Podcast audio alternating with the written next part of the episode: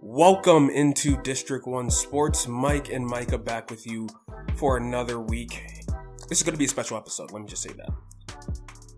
Micah, we came off of a great run to end the season with the Wizards, but there were certain things that we brought up throughout this run that I feel all manifested itself in tw- essentially a twenty-point loss to the Boston Celtics last night to secure the seventh seed and find your way into the playoffs. Luckily, since the last time that we talked, and we both predicted it, the Wizards got into the eighth seed. So they have one more chance against the Indiana Pacers on Thursday to secure their spot and be in the N B A playoffs. But so much went wrong. I have a long list of things I want to discuss. But Micah, I'm going to give it to you first. Give me what went wrong for you. Why did the Wizards look so bad against the Boston Celtics? They hadn't been blown out by more than ten points. Since the Dallas Mavericks on, I believe, April third. And all of a sudden, national T V, no other game going on. They get embarrassed in front of the Boston Celtics. What went wrong? Everything went wrong. Um, from the jump, man, it was one of those nights for the Wizards that we talked about for a long time on this pod and, you know, previous pods or whatever the case may be. Some nights just don't feel right for the Wizards.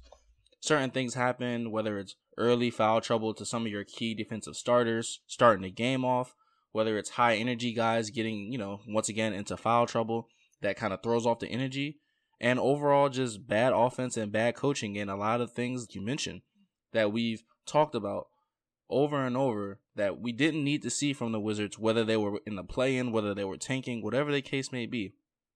A lot of those things that went wrong, that have been going wrong, absolutely went wrong last night against the Boston Celtics. Um, where to begin? We can start with the first quarter, honestly. We can just kind of walk through in my uh my little synopsis here. So from the first quarter on, it was just an issue. Um, of course, the refs weren't necessarily on our side, as they haven't really been all season, and Boston was getting a lot of favorable calls. But even with those favorable calls, man, there was just a clear lack of energy. And it all started with the foul trouble. Um, Daniel Gafford getting three fouls in, what, the first quarter? That hurts because what Daniel Gafford was bringing to the table was high-energy play, something that we talked about was needed with this Wizards squad. I mean, in this iteration of the Wizards since the trade deadline, they've been considered a high-energy team that plays top-five offense and is considered one of the better defenses in the league. And we kind of saw that break down a little bit, and I think tonight was the night where we truly saw that whatever momentum that was going on on the defensive side, it was cap. It was it was a it was a lie. It was a sh- whatever you want to call it, a charade, a facade. They couldn't guard a soul last night, and you know that thing that was happening that could have happened was, you know, the X factor for the Celtics was Jason Tatum, and it's hard to really say that your possible superstar is an X factor, but Jason Tatum is a X factor because he can either go for twenty-five points, which was the regular Jason Tatum night, or he can kill you for fifty. And he killed the Wizards for fifty. And once again, it confounds all the other things, whether it's bad offense from Russ, not necessarily getting into the flow of things, him forcing really early on, puts his team into a bad position. Davis Bertans not being the three-point shooter that he's supposed to be, and other guys having to step up. You know, when you're on your best, uh, excuse me, when your best bench player is Ish Smith for the night, it's going to be an issue. And I love what Ish Smith did, you know, showing his leadership and showing how, you know, vital he could be to a deep playoff team. It just wasn't getting it done last night. And once again, we'll kind of go through it. When you start to get into these situations where Russ is taking bad shots and you're not playing defense and no changes come from that, and I'm looking at you, Scott Brooks, where no changes come from that, then it's a recipe for disaster every single time. Scott Brooks, what were you doing last night with these rotations? We've got you. We got on you all season for this. And it's one of the reasons you'll be fired. But what were you doing last night? The fact that there was other combinations of guys you could have played, the fact that Davis Bertans was crapping the bed, to say it in the nicest way possible, he was crapping the bed, and the fact that when, you know, at times where Russ was forcing it or whatever the case may be, as he's kind of prone to do in playoffs now, there was no changes being made necessarily. The the biggest change that I can remember was Garrison Matthews coming in at times and kind of just spelling off whatever little production Garrison Matthews brings to the table. Him putting, uh, excuse me, him as in Scott Brooks putting in Garrison Matthews and Raul Neto, who, yes, great players in their own right for what they do in a, you know, small pockets and tangents of the court. They were not solving the problem. When on defense, you have Ish Smith and Bradley Beal guarding a top, for all intents and purposes, a top five scorer when he wants to be in the league, a future M V P in my opinion, Jason Tatum. He's going to go off on you for fifty. He was literally, he was literally at the top of the key, thirty-five feet away, smiling at Ish Smith like, oh, I'm about to cook him because this is Ish Smith. And I understand why Bradley Beal wanted those assignments against Jason Tatum. But, dude, this is the playoffs. This is not going to work. And, of course, Rui Hachimura was in foul trouble. We didn't necessarily have the player to step out there and guard him from thirty-five on. But there's other things you can do on defense, whether that's trapping, whether that's kind of... Trap. Know, just trap. Whatever just, the case just, just may be. Just trap the yes, guy. Trapping. Trapping. Just trap the guy. And, you know, I'm trying to find other ways to say it, but it's simple. You could have trapped him all over the court. You could have put a defensive focus on him, and it didn't feel like they put the defensive focus on him until after he went for twenty-two points in seven minutes in the third quarter. And so after we were down basically twenty points, and after the game was, for all intents and purposes, out of reach. And yes, we made a little run. Brad Stevens said it best in a little wide uh, section that T N T and, you know, uh, all the basketball podcasts do that. Yeah, not podcasts, excuse me, all the basketball recordings um, and broadcasts do. That yes, this is going to be a game of runs, and the game's not over just because you go on a run. The Wizards did go on a run to kind of close it, but at the end of the day, the Wizards were not going to win that game once Jason Tatum started to do whatever he wanted on the court. Long story short, man, and you'll light into them even more than I will, um, I'm sure, Mike, but this Wizards team is really just the product of the same mistakes they've been making all year. When Russ isn't playing productive basketball, let's say that. When Bradley Beal is fighting injuries and Russ isn't playing productive basketball and you're not getting the best version of the Wizards when they're in stupid foul trouble and your best shooters aren't making shots when there's no three-pointers being made, this team absolutely sucks because when this happens, there's no defense being played. There's no energy. And when there's no defense and there's bad offense, the Wizards are the same team they were in January. And you hate to see it right now because it's May, and this is when you see the best version of them. And for the last couple of weeks, we've seen the best version of the Wizards. But they reverted back to their old ways, and um, I'm a little scared for this Pacers game, man. I haven't been this upset with the Wizards team in months, maybe years, because the way that they played last night was just embarrassing. There's a certain thing that you get where the Wizards aren't on national T V often, so when you have them on national T V, the one thing, even if they lose, is like, don't embarrass yourself. Let's seem like we're an organization that is moving forward, that we're finding our footing, that we're going in the right direction. And we have not been able to do that. So I had notes for, I'll get to Scott Brooks at the end because I have a lot of notes for him, but individual players themselves. So first, I'll start with Alex Len. twelve minutes he played. He went two for eight from the field. He doesn't shoot threes. He's not at the free throw line. He's not shooting anything deep. He's not handling the ball. He's getting assisted. And you end up two for eight in twelve minutes. How does that happen? From a setter, from a big guy. Not your fault. You shouldn't be playing in the first place. You shouldn't be starting in the first place. But if you are going to play, if you are going to start, two for eight is not the way to go. Rui Hachimura, four for five from the field, seventeen minutes. Don't get in foul trouble. It's as simple as that. You already know that you are in foul trouble and they're calling ticky-tack stuff. Why exactly is your third foul at the half-court line up against somebody when they're just going for a loose ball? There's no need for you to foul. You have to be more aware. And I understand he's still technically a rookie. He hasn't played in big games, but we don't have time for rookie mistakes in the play. And yeah, if this was game one of a seven-game series, I don't care. I'm not upset. This is what happens in basketball. There's going to be one game where we would dominate the Celtics, and there'll be one game the Celtics would dominate us. But that's not the case. It's a one-game sample size for your life, and we weren't able to come up. Neto. I'm not mad at Neto. Neto's coming off of a hamstring injury. We saw how long it took Brad to warm up last game, and he still had to warm up this game. But if Neto is not going to be one hundred percent, there are different lineups that you can go with. There are different things that you can do. Neto could still play, but to start him, it brings zero energy. Russ. Now, I said that I won't slander Russ again this season. I don't want to slander him here, but when you are off and your shot isn't falling, when you shoot those quick threes, it's essentially a turnover because people aren't set on the offensive end, so they're not running back on defense, and you're giving open passing lanes. Russ will calm down, pull up from three, it bounces long, the Celtics will get back on a fast break, and it's an easy score. And it happened multiple times during the game. I am tired of seeing him when he's not on continue to shoot. That was the biggest difference in the run that we went on before the season ended versus earlier in the season, where Russ was in a position where some days he would only shoot eight, nine times a game. And yeah, that's not a lot, especially for Russ. And he did only shoot eighteen times, and that doesn't seem crazy. But when you go six for eighteen, it doesn't help anybody. It's not helping a soul. And Brad, I don't really have much for Brad except for stop complaining. Because you put the Wizards defense in a lot of situations where it was four on five.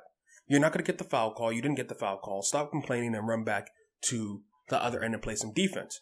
Now, your coach didn't put you in the best position, so when he has you switching on to Jason Tatum, not your fault. But at least make it so that it's not four on five and it's a wide open look.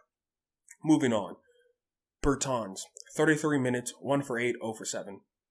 At minute ten, I feel like, Micah, everybody knew, okay, Bertans doesn't have it. It's clear. He's one of those players that within five to ten minutes of his start, you know whether he's going to be good Bertans or bad Bertans. Not only did he was he bad Bertans, but Scott Brooks played him more than he played, played him in the last game against the Charlotte Hornets. That's coaching. Bertans, you have to hit your shots. You're getting paid eighty million dollars to be a three-point sniper. You go zero for seven. I don't think Joe Harris is going zero for seven. You guys have similar contracts. If your job is to do one thing, it should be automatic. We shouldn't be having this conversation. Steve Kerr, he had one thing that he had to do. Make threes. He did it right. Joe Harris has made his threes. Ray Allen made his threes. So you have one job. Make your threes. zero for seven is unacceptable. I don't care one. Robin Lopez, I enjoyed his minutes. He went two for five. I wish he played more. Um, Gafford, we've been banging the drum for months that you should get more playing time, that you're the best center on this team. And to Scott Brooks' credit, he saw that Alex Len wasn't getting it done with his two for eight. And he put you in. And you come in and get three fouls in the first quarter? How exactly are you supposed to play a full game if you're getting three fouls in one quarter? Not a half, one quarter. We can't bang the drum that, oh, let's play Daniel Gafford more, if Daniel Gafford doesn't even want to keep himself on the court.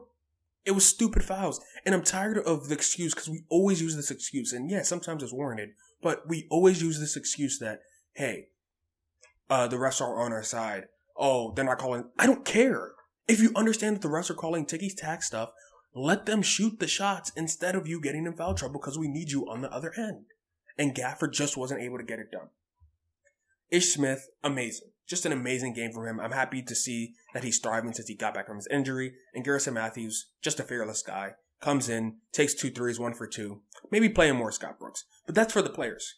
Now let's move on to the head coach of this Washington Wizards basketball team. And I'll say this now. If Scott Brooks is here next year, I don't know if I'm watching this team, because I can't keep putting up with this. So my first question for Scott Brooks, why does Len keep starting? From the moment the game started, there was zero energy.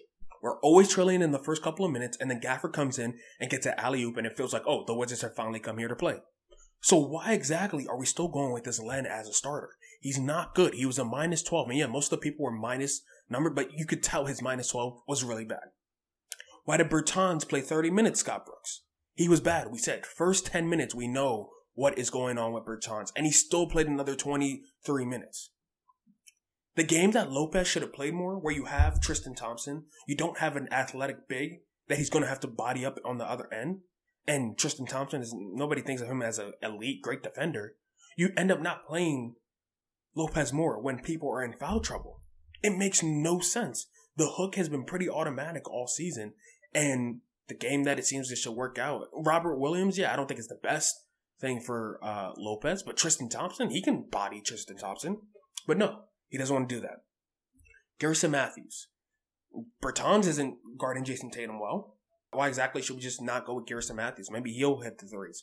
Because Jason Tatum is an automatic two or three. Let's give ourselves an actual shot to hit a three with Garrison Matthews.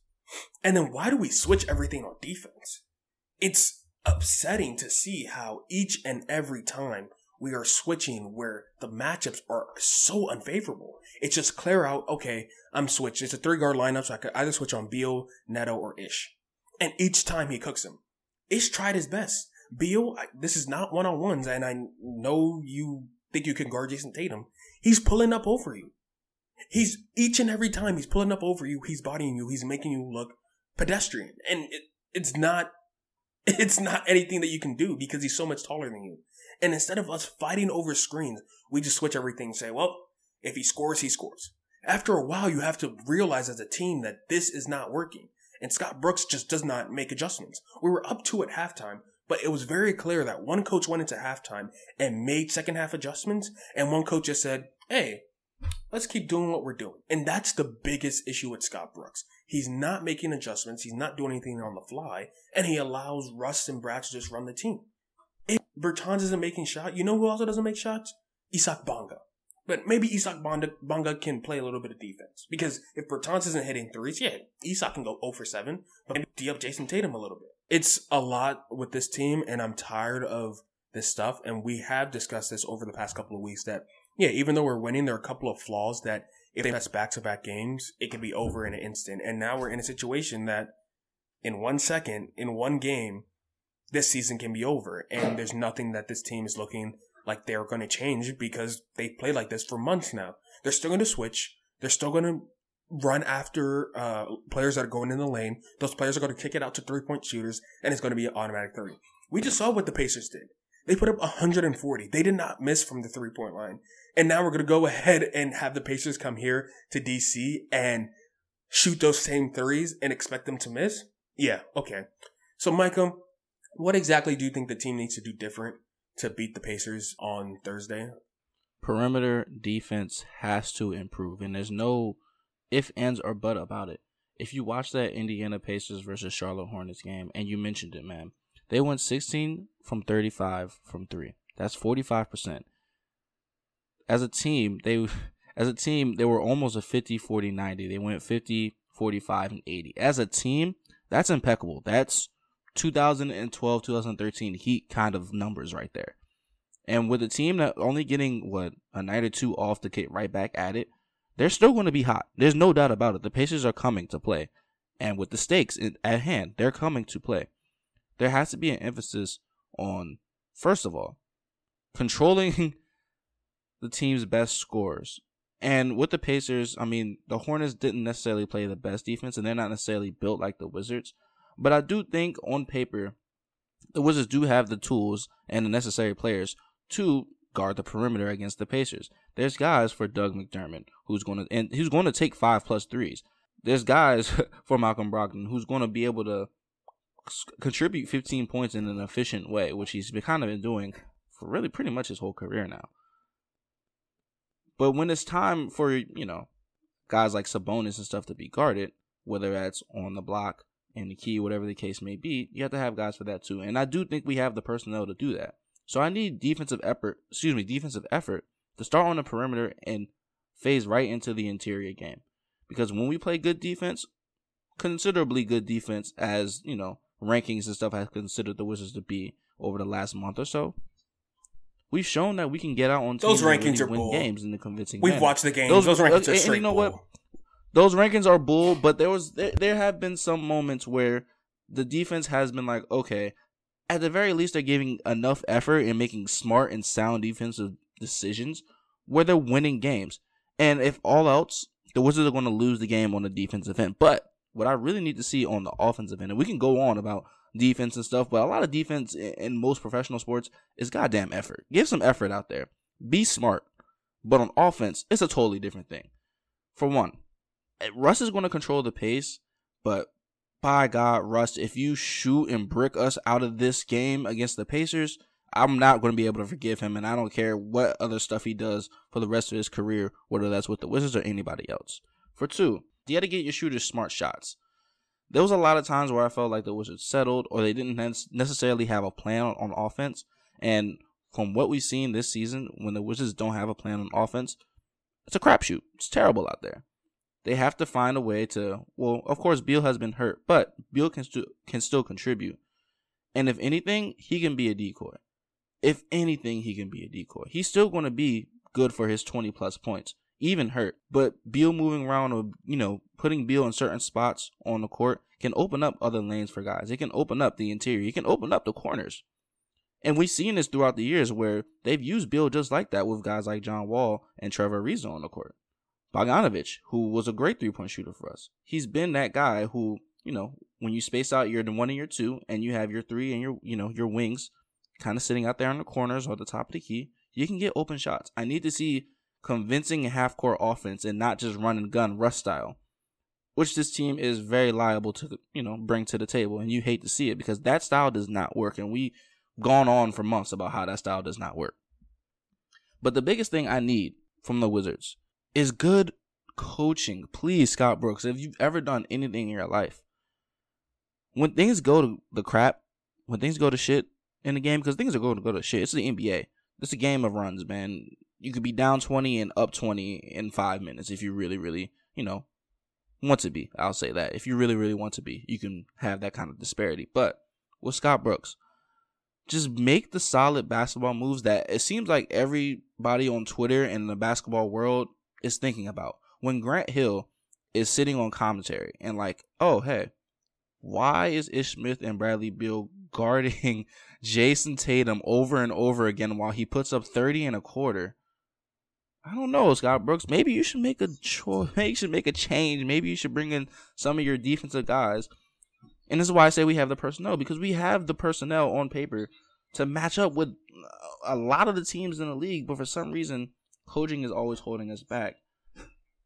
And I just need to see a better coaching effort, a better and smarter offensive game plan, and defensive effort. And I do think we have a chance to win if that comes to the table. Now, will that come to the table? Who knows? Who honestly knows with this Wizards team, bro? Because sometimes they're the top five team, and sometimes they're the worst team ever created in life. But if you can get those things, a solid offensive game plan with a concise, you know, effort and, and you know, you're moving guys and you're actually getting open and clean shots and Russ is dictating the game as he does, then okay. On the defensive side, if we're not getting bad switches and leaving guys wide open, if we're not going under screens and we're not playing aggressive, or excuse me, if we are playing aggressive, then okay, they have a chance. But it doesn't matter. None of that matters if Scott Brooks doesn't do his job and manage the game as great N B A coaches do. Brad Stevens, one of the great coaches in the league right now, because he understands how to manage the game and talk through talk his players through bad situations. When he when I mentioned that he told his team about the run that was going to be, you know, upcoming from the Wizards, they handled that miraculously. It was a point where we got it back down to single digits, and it was like, okay, you know, the Wizards are coming back, and the Celtics did what great teams do that are led by great coaches. They pushed the lead back out, and they made sure this game was out of sight and out of mind. We can beat the dead horse all we want, but it's a Scott Brooks-led thing going down. It's a Scott Brooks and Russ thing-led going down, man. When they're both off, we're probably the worst team in the league, truthfully. But when they're both... Well, when Russ is on and Scott Brooks is decent, we have a chance to realistically beat about twenty-five teams in the league, and I think the Pacers is one of them. So hopefully, and I'm praying for it, hopefully, they come to play, because if not, it's going to be a rude awakening for D C Sports, Scott Brooks, Russell Westbrook, everybody. It's going to be bad. It's going to be really bad. But I do hope that they come to play, and I'm kind of leading to them coming to play, and we possibly get a win. Any hope that we can win this game is the fact that Russell Westbrook, his numbers against the Pacers this season in those three yeah. games are insane. Yeah. Where he's averaging a triple-double, over twenty points, uh, over fifteen rebounds, and I think it was over seventeen assists. And those numbers obviously are insane. But this team that we played before, what, two weeks and now, I want to say ago, they didn't have Malcolm Brogdon. Yeah, they had Karis LeVert, and Karis LeVert will not be playing because of health and safety protocols, mm-hmm. but they didn't have Malcolm Brogdon. And Brogdon being in there changes their whole dynamic. Believe the Wizards can win? Of course. What needs to happen? In the playoffs, the game slows down, and that's what affects Russell Westbrook the most. So they have to make sure they push the pace. They can't play like they did in the Celtics, where the Celtics were the ones dictating what this game should be. They were like, okay, we're going to run now. Okay, no, we're going to go slow. Russ needs to be that guy that pushes the pace. Brad, I can see it with Brad, especially with the hamstring now. Once he starts making his layups, everything comes easier after. So not settling for jump shots. Rui, you're going to have a defensive assignment against Sabonis. Don't get yourself in foul trouble early. Because if you have Bertans or Sabonis again, it's going to be more of the same that we saw. And Sabonis, his games, he's almost averaged a triple-double uh, his games against the Wizards too. So let's not have a situation where Sabonis is going off because you can't play. Besides that, you have to do it in spite of the coach, because Scott Brooks hasn't shown the ability to changes. That Russ and Brad was so good that you didn't have to worry about what Scott Brooks was doing, but he's not going to make any adjustments at halftime or anything to win the game for you. So why do I even worry about what Scott Brooks is going to do? Best players just have to lead, and you have the best two players on the court have to win the game. It's as simple as that. If you're Brad and you wanted to be a leader of a team and you want to lead a team, the moment to do it. You can't blame anybody else because the leaders, they take over. Tatum had fifty points. They didn't have Jaylen Brown yesterday. Kemper has been pretty terrible this season. He had twenty-eight points. So if you truly are a superstar, if you're truly upset that you get snubbed for All N B A each and every season, these are the games that remind people that, hey, I'm All N B A as a top fifteen player. Russ, the narrative on Russ is he sucks in the playoffs.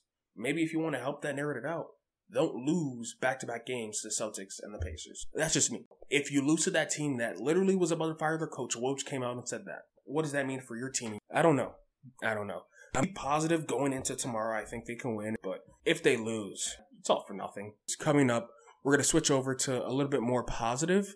Uh, well, I guess not so positive for Morgan Moses, but a more positive team in the Washington football team. So we'll be right back. Welcome back. Micah, some news dropped yesterday that nobody was really expecting. That the Washington football team was all done with their signings, their moves, and we were ready to go into the season. Uh, they signed Bobby McCain, they signed Charles Leno. We were like, okay, we got our vets in from that second wave of free agency. Let's go ahead and get going. And then Ian Rappaport comes, major news for the Washington football team that the Washington football team is allowing Morgan Moses to get traded. Morgan Moses, an Iron Man, one of those stalwarts for the team from Virginia, played in the D M V area for college, now got to play for his hometown team in D C, best friends with Trent Williams, the whole nine. He was just a great guy. And now it comes out, his contract isn't crazy. He's played almost every single game. I was confused with this one, but after talking about it before we got on this pod, Micah, I'm a little, it makes a little bit more sense. Go first. What do you make of this Morgan Moses being able to seek a trade? So what I really make out of this, well, for one, um, this is kind of just the trend going on, and there's an interesting kind of anecdote with that trend. But the old regime guys who kind of stuck through it and were high-level players, let's con- let's consider them top fifteen at their position. They're all getting a the veterans kind of glory way out. Like, okay, you know what? You're not necessarily part of the young core that we're building. Um, you're not necessarily a factor of the future. But to say that you're a bad player at all is ridiculous, and that's why you, you know we're putting trade out there because you do have trade value. Um, we've seen it with Ryan Kerrigan, man. Do we want him with the Eagles? No. Is he going to play meaningful snaps with the Washington football team next year? Probably not, given how the offseason free agency and the development of the D-line has gone. So you trade a guy like that. And the same thing is kind of in line with Morgan Moses now. With all the O-line moves, and I mean all of the O-line moves we made, we really made sure we shored up the O-line. Is there necessarily a role for Morgan Moses? No, especially when you got high production out of Cornelius Lucas last year. You signed Charles Leno Junior You draft Samuel Cosmi, and you still, you know, you bring in Eric Flowers, and you, you can just keep going on with the list. But there is, you still have Sadiq Charles, who doesn't, who knows where he's going to end up getting placed on the O line. There's a lot of means and ways to go about this, and Morgan Moses just isn't part of the picture, and it's not an indictment on him for the contract he was playing on and for what he did last year, especially.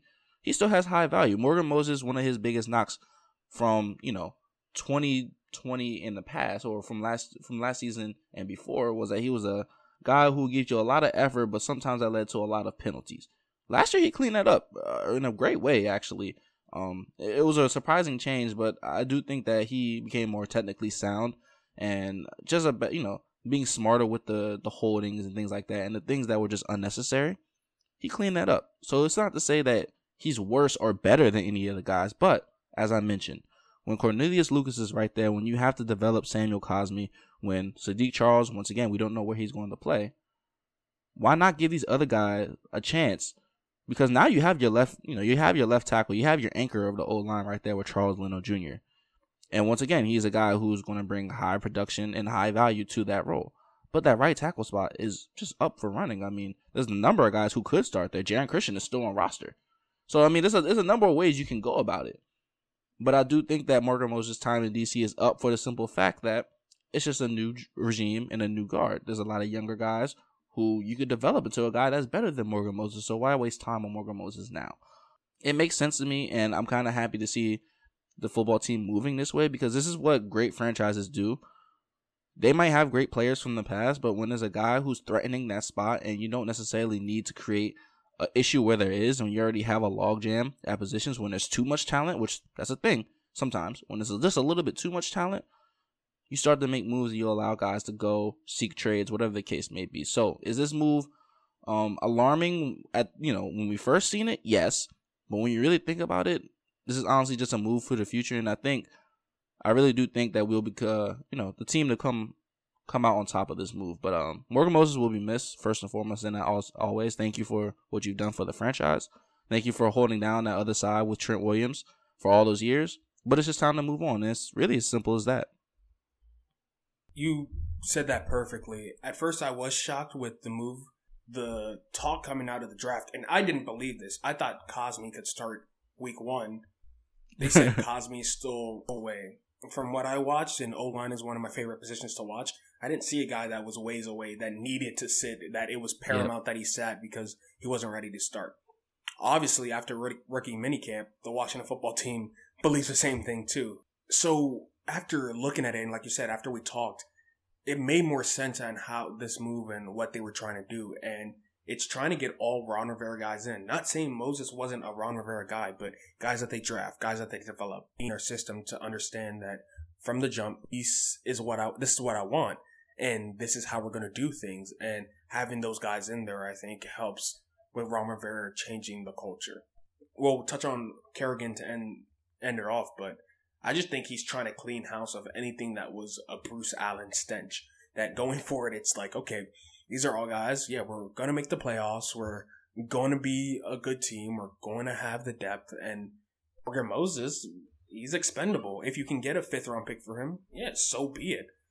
Let that happen. Why not? We had to give up, a what, a sixth-round for Sharp last year because we had all those tackle injuries. Why not recoup a fifth-round pick or fourth-rounder if you possibly can for Morgan Moses? If you have to release him, hey, that's salary cap space that post-June first cut, so it's not as big on the cap.